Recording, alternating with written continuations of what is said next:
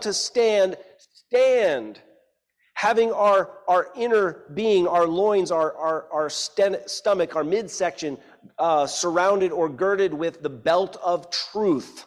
Jesus said, I am the way, the truth, and the life. No man comes to the Father except through me. What is it that you need when you, you are being assaulted from without? You need to be reminded that Jesus' truth matters, that the truth of Christ will set you free. The lies of the devil try to tell you that your life doesn't matter, that you need success in this earthly plane. You need possessions. You need a place to call your own. You need to make a name for yourself. You need recognition. But Jesus Christ tells, tells us that none of us can have that except through him.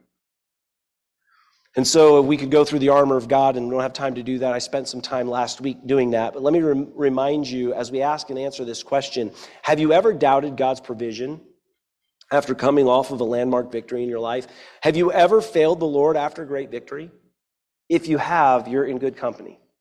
All of us are there, all of us have been there. But you, you can relate to Abram then in this story. Oftentimes, the test of our faith comes after past victory in our lives. While it is true that our salvation begins as a once for all act of God declare, to declare us righteousness or righteous, that's justification, just as if I'd never sinned, right? Once we trust God by faith, there is also, though, an aspect of our salvation that displays our faith in daily sanctification. That's progressive growth in godliness to be more and more like Jesus by actively choosing to say yes to God every single day. And that's what Abram does. Abram activates his faith in God, and he is promised a great reward. By the way, when does Abram's reward of uh, stated at the very end to, uh, to your descendants, I have given this land from the river of Egypt to the great river Euphrates? When does that get rewarded? Does it happen in his lifetime? No, in fact, I would argue it has still yet to happen. Not even during the great golden age of the Israelites, during the reign of Solomon, did they own the land from the Nile River to the Euphrates River. That would have been them uh, owning the kingdoms of Nineveh, Assyria, uh, and Ur or Babylon. And they never ruled that. They had an alliance with the Ninevites and or the Assyrians, the Syrians, and the Babylonians, but they didn't own it. So this is a promise that is yet to be completely fulfilled. And yet Abram looked for this this city, this builder, uh, this city whose builder and maker was the Lord. And I would argue that active faith in God does not mean that I must have what God promises now, but I must trust that what God's promised now will be fulfilled in the future. So if it's not, if this promise for us today is not a literal possession, you know, my, my, you know, my 1968 um, Mustang convertible will be sitting in my driveway, my garage, as soon as I get home today. It, psych, I don't have one of those. Wouldn't mind if somebody gave me one. If you do, it's blue, white stripes. That's the best. Um, would be the nicest one. White top as well. White interior. I know it's horrible. It's hard to keep clean in Arizona, but that's the classic. The 68 Mustang convertible blue, white stripes, white top, white interior. That's the one I'm looking for, okay? So if you find it, I'll take it. But no, it does not mean that that's what we're going to get, right? It's going to be pretty useless in heaven, by the way. anyway, uh, as we think of the context, it means that what we have been promised, eternal life with Jesus, is being fulfilled and will be fulfilled. Active faith in God's promise will be rewarded you say, well, I, I, I'm, I'm not married or I can't have children. So, what do you mean by progeny? Well, obviously, as we mentioned last week, we who receive Christ by faith become the sons of God, even to those who believe on his name. And when you propagate the truth of, of the hope of the gospel of Jesus Christ, the good news that Jesus died not just for your sins, but for the sins of whosoever will may call on the name of the Lord, then you share the hope and faith with God and you see more spiritual children born to the kingdom of God. That is a progeny that you can have and take with you the progeny of spiritual children that have come to faith in Christ. Now, of course, you and I don't save anybody. God is the one who saves. We understand that truth. I'm speaking from man's perspective. We get to be conduits. We get, we get to be channels, as it were. Remember that old hymn, Channels Only, Blessed Master, right? But with all thy hope and power, right? Uh, we are channels only. We're a conduit for God to bless others through. And so, as we've looked at this, uh, this faith in God, we were reminded that faith in God's promises always lead to action from God's people. Abram was called to action. And what we find then is the second point active faith provides imputed righteousness. So there's the word provide there. I know it's a verb, it's not a noun like the others were. But now we see active faith provides imputed righteousness in verse 6. And none of my slides are part of this show, so I apologize. You'll just have to listen well. I have a lot of content that I made slides for, uh, but you'll just have to listen well. So, this is perhaps the most telling verse in the Old Testament and certainly the main point of the story. When you read the whole story, verse 6 is the main point. And, and we'll just read it again it says in verse 6 and he abram believed in the lord and the word lord there is l-o-r-d all caps so it's the covenant name of god it's yahweh uh, i am it's how uh, abram or it's how moses was introduced to god in the burning bush. Remember moses is authoring this to the people of israel during the wilderness wandering after they've been exited out of egypt. Um, so this is the time frame telling of their past history so he calls him by his covenant name. He says, I am the Lord. And he accounted, uh, he believed in the Lord and he accounted it to him for righteousness. So active faith pro- provides imputed righteousness. Notice this is something God does. You believe, God imputes. You believe, God credits. You believe, God gives. Are you tracking? Now, I am not going to somehow masterfully win the age old argument of man's responsibility and God's determined will, or God's sovereign election uh, and this divine responsibility today. That's not the point. I, I, I will not be able to solve that mystery. I'm a human. His thoughts are not my thoughts, neither are his ways my ways. They're far higher. I couldn't comprehend. Okay?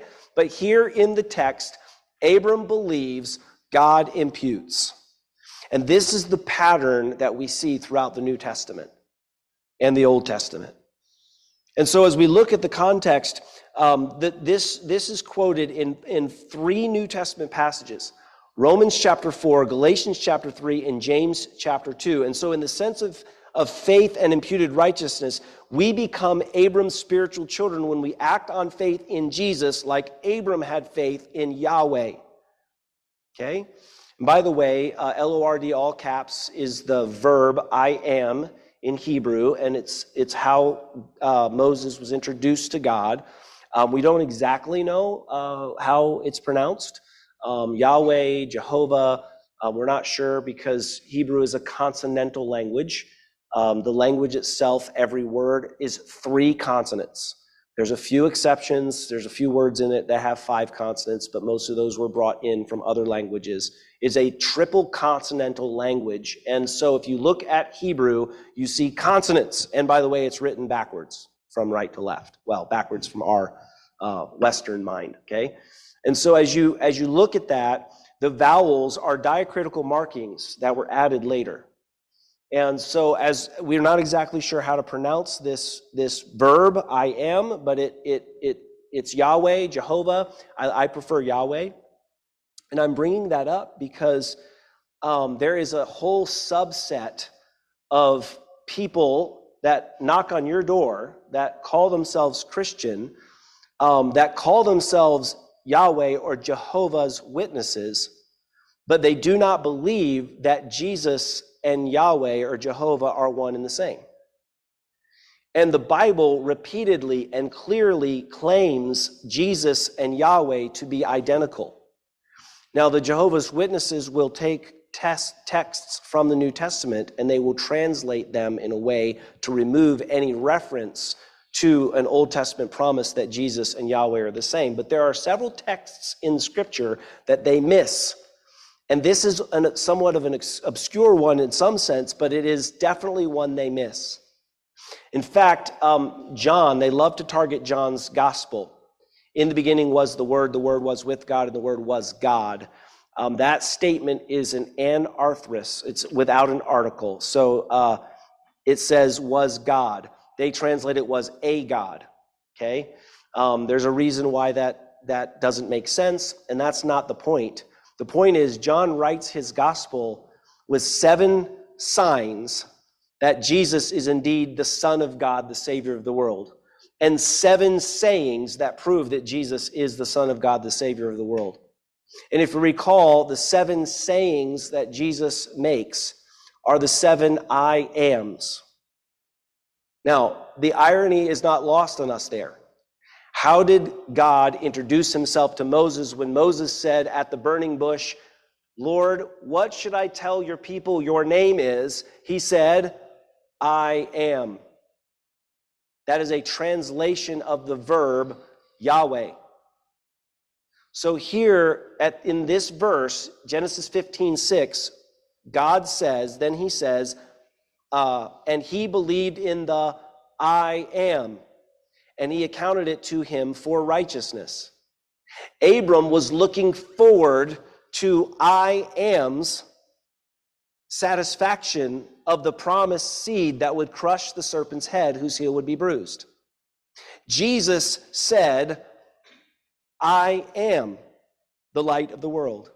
I am the bread of life. I am the good shepherd. I am the door to the sheepfold. I am the vine. I am the resurrection and the life. Over and over and over and over, Jesus said, I am. He was un he was emphatically declaring himself to be Yahweh.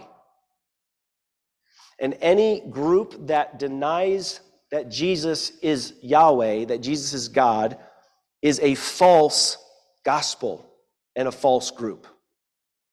You say, Preacher, why are you spending time on that?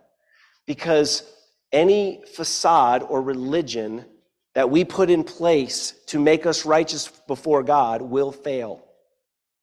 The only thing that can make us righteous before God is God Himself imputing to us righteousness. Abram believes the I am, and the I am gives him righteousness. So the call to us today is do you believe in the I am? Do you believe in Jesus? And thus do you have his righteousness? Now, turn back with me to Revelation, not Revelation, I keep doing that to myself. Uh, turn with me to Romans chapter 4. Remember, I told you there's three passages in the New Testament that discuss this. Paul's argument in Romans chapter 4 is that God's promise to Abraham, uh, Abraham, of course, we've read him as Abram in Genesis 15.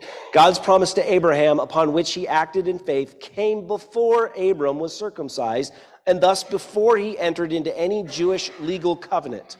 Therefore, Abraham's faith displayed for us today is the same faith that we participate in when we believe God's promises and live accordingly. So in Romans chapter 4, notice what he says What then shall we say that Abraham our father has found according to the flesh? For if Abraham was justified by works, he has something to boast about, but not before God. For what does the scripture say? Abraham believed God, and it was accounted to him for righteousness. Now, to him who works, the wages are not counted as grace, but as debt. Now, when did Abraham, Abram, as it were, believe God, and it was accredited to him for righteousness? In Genesis 15, 6. What's the context of Genesis 15, 6? It comes after Genesis 14. What does Abram do in Genesis 14? He goes out with a momentous faith and he attacks the enemy that had stolen Lot, his nephew, and he wins this crazy victory to the glory of God. And then he comes back in full blown panic mode and thinks, Oh, I have just sealed my fate. And God comforts him by saying, No, I am your shield, I am your reward. And guess what he does? He believes the I am, and he's imputed with righteousness. Friends, Christianity is very simple.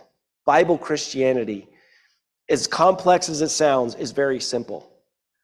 Do you believe God made you in his image with incredible value? Genesis chapter 1, verse 26. Do you believe that God's perfect creation and perfect place, Eden, was intended for fellowship with a perfect God, with his perfect creation, made in his image for all eternity, but that that perfect place of fellowship was destroyed and decimated by sin? And so death passed upon all men, for all have sinned. But the promise of God, I will give you a seed that will crush the serpent's head. That promise of God is being fulfilled or has been fulfilled in the I am, Jesus. And so, when we believe God, he imputes us to us righteousness that comes from outside of us that we don't deserve. Then in chapter 4 of Romans again, um, Paul uses an argument about uh, David. Um, and then he moves on and goes back to uh, verse 9 about circumcision and uncircumcision. I read that this morning. So look at verse 13, the promise granted through faith. For this promise that he, Abram, would be the heir of the world was not to Abraham or to his seed through the law but through the righteousness of faith. For if those who are of the law are heirs, faith is made void and the promise made of no effect. Uh, Paul put it this way in to the Ephesian church in Ephesians 2 8 and 9 For by grace are you saved through faith. It, salvation, is the gift of God, not of works, lest any man should boast. You see, if we could be saved by our righteous acts. If Abram could be saved by his righteous deeds, he would brag about them. We would brag about our righteous acts. That's what Paul is saying to the Romans. But because the law brings about wrath, for there is no law, where there is no law, there is no transgression. So instead, verse 16, therefore it is of faith that it might be according to grace, so that the promise might be sure to all the seed, all of Abram's seed has this promise that righteousness comes by faith in God alone, right? Uh, not only to those who are of the law, but also to those who are of the faith of Abraham, who is the father of us all. Parentheses, verse 17, as it is written, I have made you a father of many nations, in the presence of him who he believed, in God's presence. Remember, when was this enacted? Go back to chapter 15. This was enacted in God's presence. Who was present for this covenant promise? Abram and God. That's the argument Paul is making. And so he says, um, verse 18, who contrary to hope, in hope believed, so that he became the father of many nations according to what was spoken. So shall your descendants be. End quote. And not being weak in faith, he did not consider his own body already dead, since he was about a 100 years old, and the deadness of Sarah's womb. He did not waver at the promise of God through unbelief, but was strengthened in faith, giving glory to God, and being fully convinced that what he promised he was able to perform. Therefore, it was accounted to him for righteousness. Abram believed God, and God gave him righteousness. Friends, the gospel is offered freely to all but you must believe. There's good news that separation and enmity between you and God, that separation has been bridged by the cross of Jesus Christ. We who were his enemies, we who were far off, we who were alienated uh, and under the wrath of God, we can be brought near through the blood of Jesus Christ. Abram believed God's promise of a progeny and a, pros, uh, a prosperity, and it was accredited to him for righteousness. So, Paul's argument here is an argument for us as well.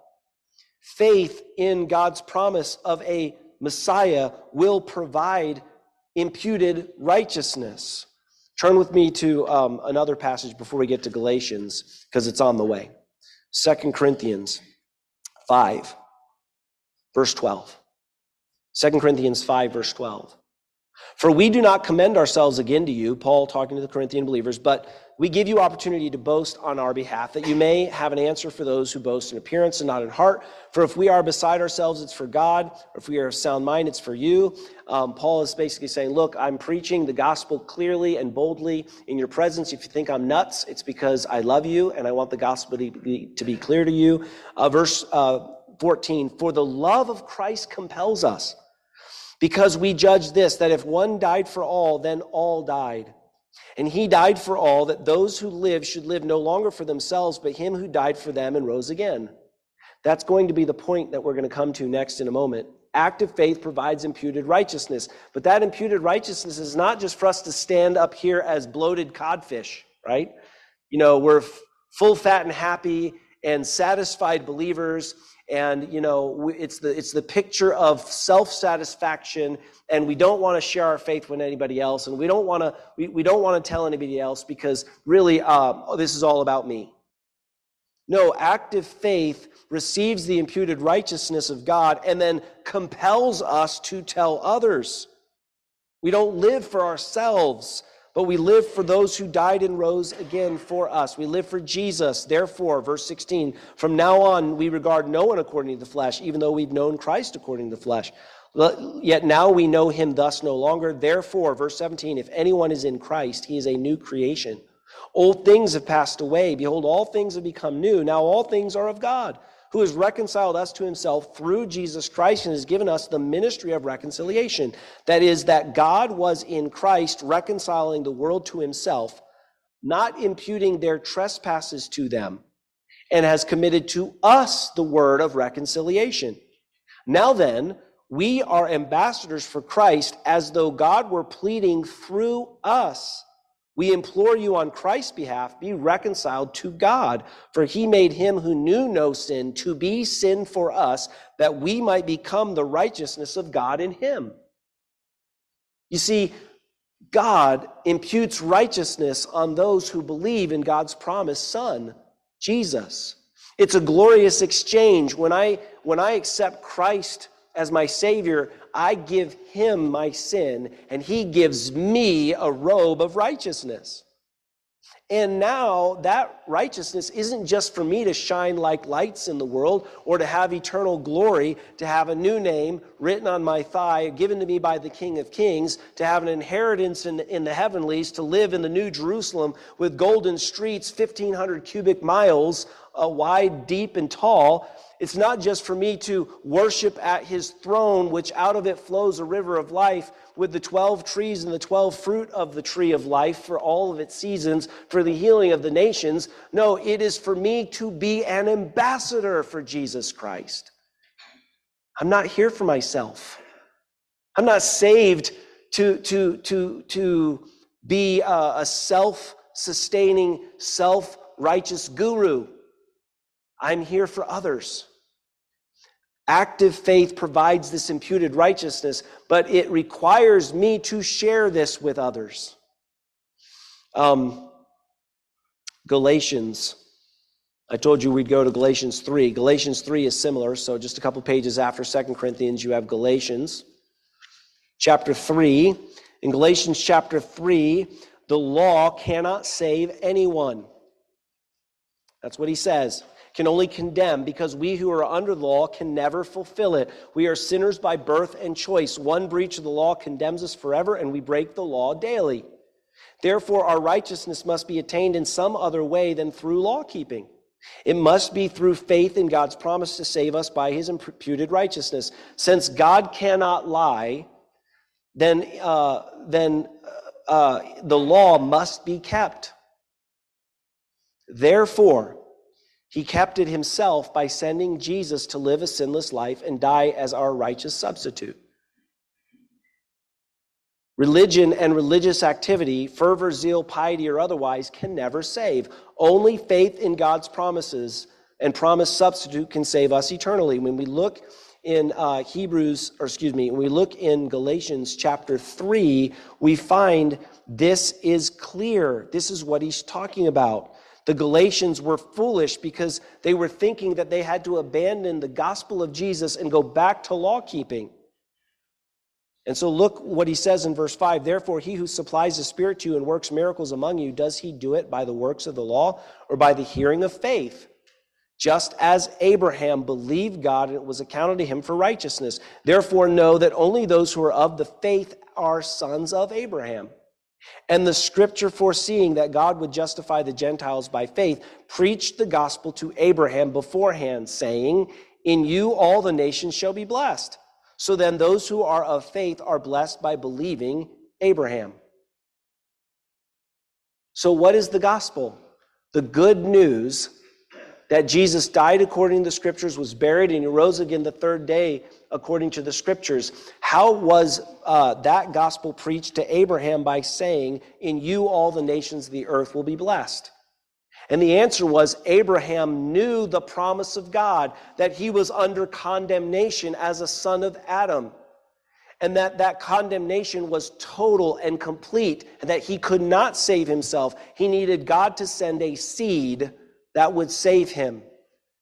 And so God promised, I will send the seed through you, and that seed will provide blessing to all the nations. So, in some sense, the gospel was concealed inside this promise to Abraham I will bless all the nations through you. And thus, when we believe God through Jesus Christ, we become the spiritual children of Abraham or Abram. Active faith provides imputed righteousness. So let's go to the third point. Active faith obeys, resulting in protection in a hostile world. So go back. Um, there was one more. There's, you know what? I take that back. I need to. I need to turn. We need to go back to James. I, I apologize. Look at look at James two for a second. This one can can get misrepresented, so I wanna. I don't want to miss it because I told you there's three passages in the New Testament that reference this. James chapter two verses 18 to 26. James is misrepresented often, especially by um, Luther and some of the reformers. James was teaching the same thing Paul was teaching, but James was applying it in a practical way. Paul was saying to the Galatians, look, law keeping doesn't save you. Thus, you must believe in God's promise of Abraham by faith. James is saying the same thing. Law keeping doesn't save you. But guess what? Real faith shows itself in daily action, and then he gives some application, like this. And so I'll read James 2, um, verse 18. But someone will say, You have faith, and I have works. Show me your faith without your works, and I, I will show you my faith by my works. You believe that there is one God. You do well. Even the demons believe and tremble. But do you want to know, O foolish man, that faith without works is dead? Was not Abram, our father, justified by works when he offered Isaac, his son, on the altar? Now, is he saying that that is a work that saved him? No, he's saying that he trusted God by faith. And we'll read that story in Genesis chapter 18 in the coming weeks. He trusted that God was able to even raise Isaac from the dead, his one and only son. Why? Because God promised him, I will bless all the nations of the earth through your heir from your body. So when Abram offered Isaac, he was believing that God was even able to resurrect Isaac from the dead. So that was a work out of his faith. It wasn't a work that made him have faith, it was a work that came out of faith, okay? Do you see that faith was working together with his works? He says in verse 22. And by works, faith was made perfect or complete. That's what that word means. And the scripture was fulfilled, which says, Abram believed God and it was accounted to him for righteousness and he was called the friend of God. You see that this man is justified by works and not by faith only. Now, this is not an excuse for the Roman Catholic doctrine that faith plus works is what saves. In fact, this is the exact opposite of what James is arguing for. He's saying genuine saving faith produces works like sacrificing everything for God giving my all to God, trusting that God will fulfill his promises in spite of me. That's what James is saying. For as the body without the spirit is dead, so faith without works is dead also. In other words, he's basically saying, you can't live without your eternal soul inside of you. Your body is dead without your eternal soul. And so faith without action is also dead. That's not real saving faith. It's dead faith or dead works. Right? That's what he's saying. Now, let's go to the third point back to Genesis, and this will be fast. Verses Genesis 15, verses 9 to 16, we have this story of, of God then uh, explaining to Abraham what he's going to do, and God makes a covenant with him.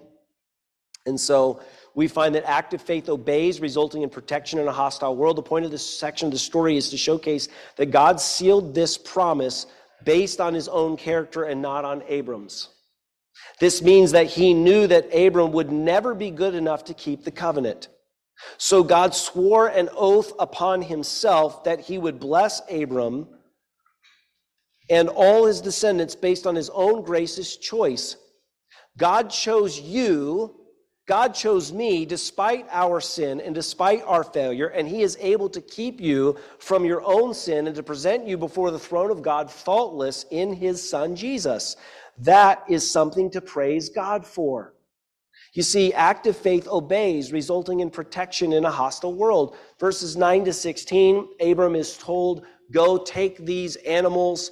Uh, they're the large animals he cuts in half. This sounds really weird to us. It was actually uh, a, a cultural custom in Abram's day. This was not something that he wouldn't have understood, nor was this something that the Israelites wouldn't have understood. We don't do this kind of thing today. We go into uh, rooms like, for example, when you buy a car after they, they, they bring in the closer and then they bring in the other closer and the other closer because they want you to buy the car and then they want you to buy the insurance on the car or the uh, the extra the extra warranty on the car and then they want you to buy the, the mechanical warranty on the car then they want you to buy the paint coverage on the car. And so the closer the closer the closer and the closer what do you normally do? You get 752 pages of, of printed paper where they killed 65 trees and you sign 432 times a contract I'm exaggerating using hyperbole, but you doesn't it feel that way? You go to buy a car, should take like 30 minutes and it takes you three days, right? And 16 hours in the sweatshop with four closers, right? Putting the pressure on. And the point is, this was the idea of a covenant between God and Abram. Abram was providing animals. Why does he cut them in two and spread them out? Well, first of all, what happens when you cut an animal in half? It bleeds. What is the promise of the covenant? Blood must be shed. So when he sets these animals apart, blood is staining the path, and the covenant is sealed with blood, and the members of the covenant keepers walk through the blood, and it's through the blood that Abram would have to pass through, and it's through the blood that God, Yahweh Himself, would pass through. Do you see uh, this? The children of Israel would have seen this illustration, like, oh, yeah, uh, we just exited Egypt, and the 10th plague that God sent was the death of the firstborn. And in order for the death angel to pass over us, we had to have blood on our door, and the blood dripped onto the floor. And every time we walked through our door for three days later, we were dragging blood in and out of the threshold. We had to walk through the covenant of blood. This is a covenant of blood. But notice the difference here. God doesn't swear this covenant on uh, with two parties, but with one. This Abram is not made to walk through the, the carcasses of these animals. God puts him to sleep, and God walks through the carcasses of animals. Because he knows that Abram cannot keep this covenant without God doing it for him. This covenant of promise, this faith that results in progeny and prosperity, is based on God's character and God alone and it will protect Abram in, in, in, the, in the midst of a hostile world. That's the point of the story.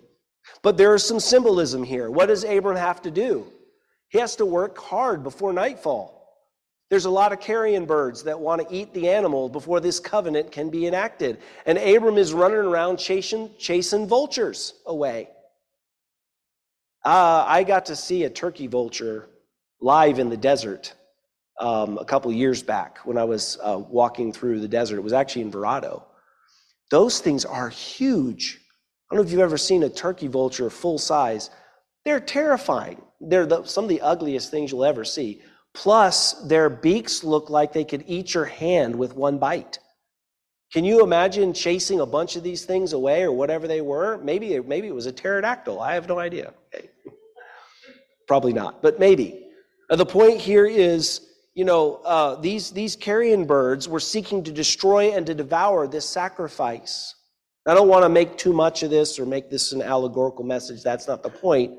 But the point is, sometimes the circumstances of our lives, God promised, Abram followed through. God had not yet ratified that covenant, and God has to chase these carrion birds away. Sometimes our life circumstances are hard and difficult. Uh, and it's difficult to um, we have to trust in God despite our circumstances, which produces God's protection in our lives that results in a perseverance into eternity. Here in the text, before God swore the oath, Abram had to spend his time actively protecting the sacrifice from the carrion birds. Furthermore, the promise of God's blessing didn't come without the truth of the suffering of Adam's descendants or excuse me, Abram's descendants. This is why we are told, uh, we told you last week that Abram understood this from Hebrews 11, that his inheritance was not simply an earthly one, but rather a heavenly one. Abram was promised descendants, but he didn't even have an heir yet. He didn't have a child. He had a guy born in his house named Eliezer that was his inheritor, and he's asking for God's promise. But he decides to obey God, and God decides to protect him. Here in the text, we find out that uh, God's protection doesn't happen right away. And he's told that his inheritors are going to suffer for four generations. We now know that was 440 years, 430 or so years in Egypt under great oppressors. I don't know about you, but the promise of Jesus' coming is really encouraging. But the first century apostles and prophets assumed that Jesus was coming in their lifetime. That was 2,000 years ago. And uh, every, every, um, every political cycle here in America, all the conservative um, Christians in America, you know, wonder if we're going to get the next president slash Messiah to come and reset um, the great American culture and make, make our lives great again. And yet, the reality is there's only one king that's going to come and make our lives great. And we look for that king to come. But even when King Jesus does come and resets the earth and partially reverses the curse so that a, a child can play over a snake's nest and not be bitten and die, and a, a, a leopard can lay down, or, or the predator can lay down next to the prey and not eat them, at the very end of this thousand year time of peace and prosperity with the perfect king and the perfect society, with no more sorrow, no more suffering, no more cancer, uh, no more food shortages, no world hunger, there's world peace. They're still going to rise up against God because the problem is not external, the problem is internal. Active faith obeys, resulting in protection in a hostile world. Abram understood that his inheritance was not simply an earthly one, but rather a heavenly one.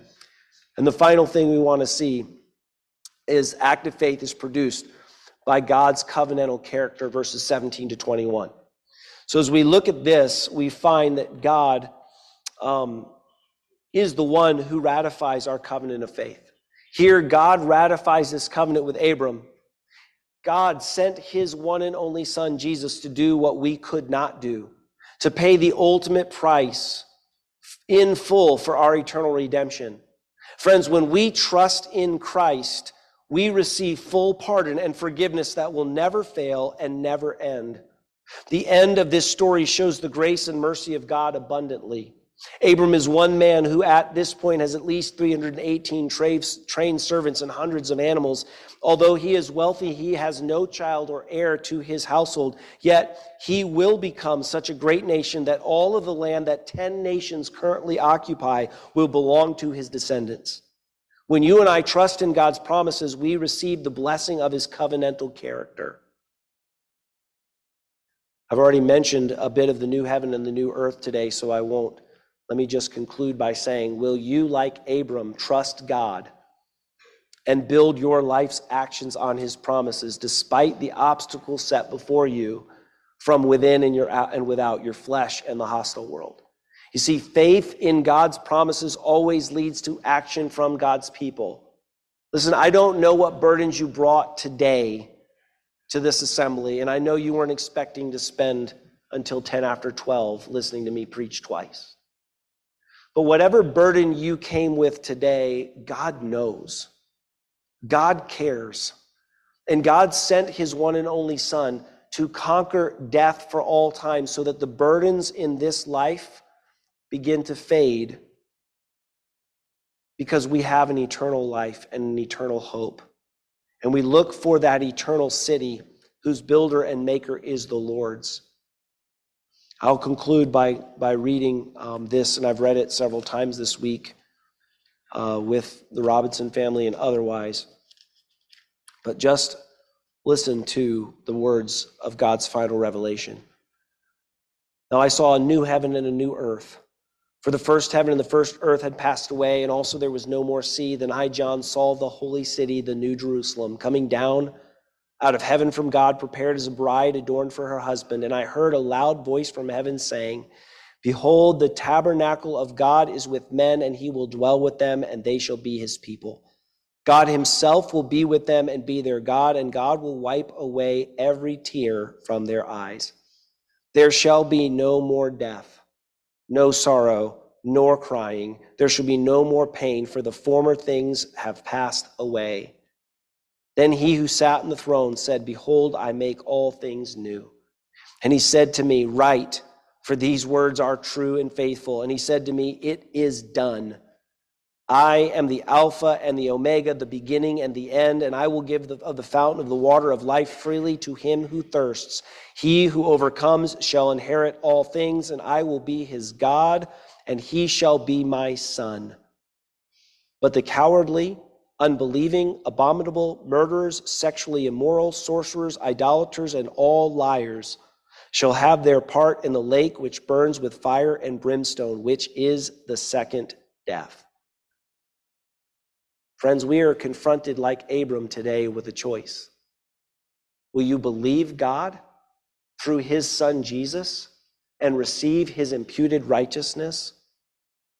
Or will you reject Jesus and continue to live in your natural state as a sinner, rejected, apart from God, cowardly, abominable, under the wrath of God? and receive eternal separation in a very real place called the lake of fire. I don't know the divine mystery. I don't understand how God's sovereign choice and election and his free offer of salvation to all men clearly works. But I do know God wants you in his new heaven and his new earth. And it is being prepared right now. Will you believe God? and receive his imputed righteousness? Or you, will you reject him and seal your eternal fate? That is the question today that only you can answer. Let's pray.